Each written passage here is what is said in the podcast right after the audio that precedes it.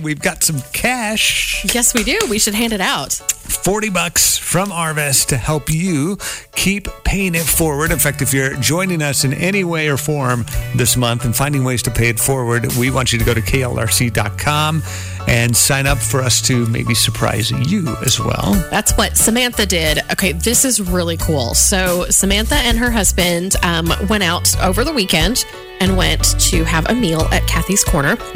And uh, she said while they were there, there was a mom and her two daughters sitting behind them. She said, I was so amazed that she brought both of her daughters to a restaurant by herself. As a mom myself, I know how challenging it can be to take the kids out to eat.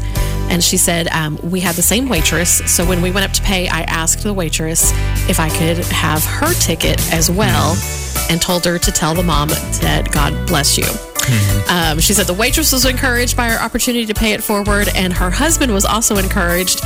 When they left, he thanked her for doing it and said, If you hadn't done that, we would have missed out on an opportunity to bless them. Love that. Isn't that fun? Yes. Okay. Let's call her.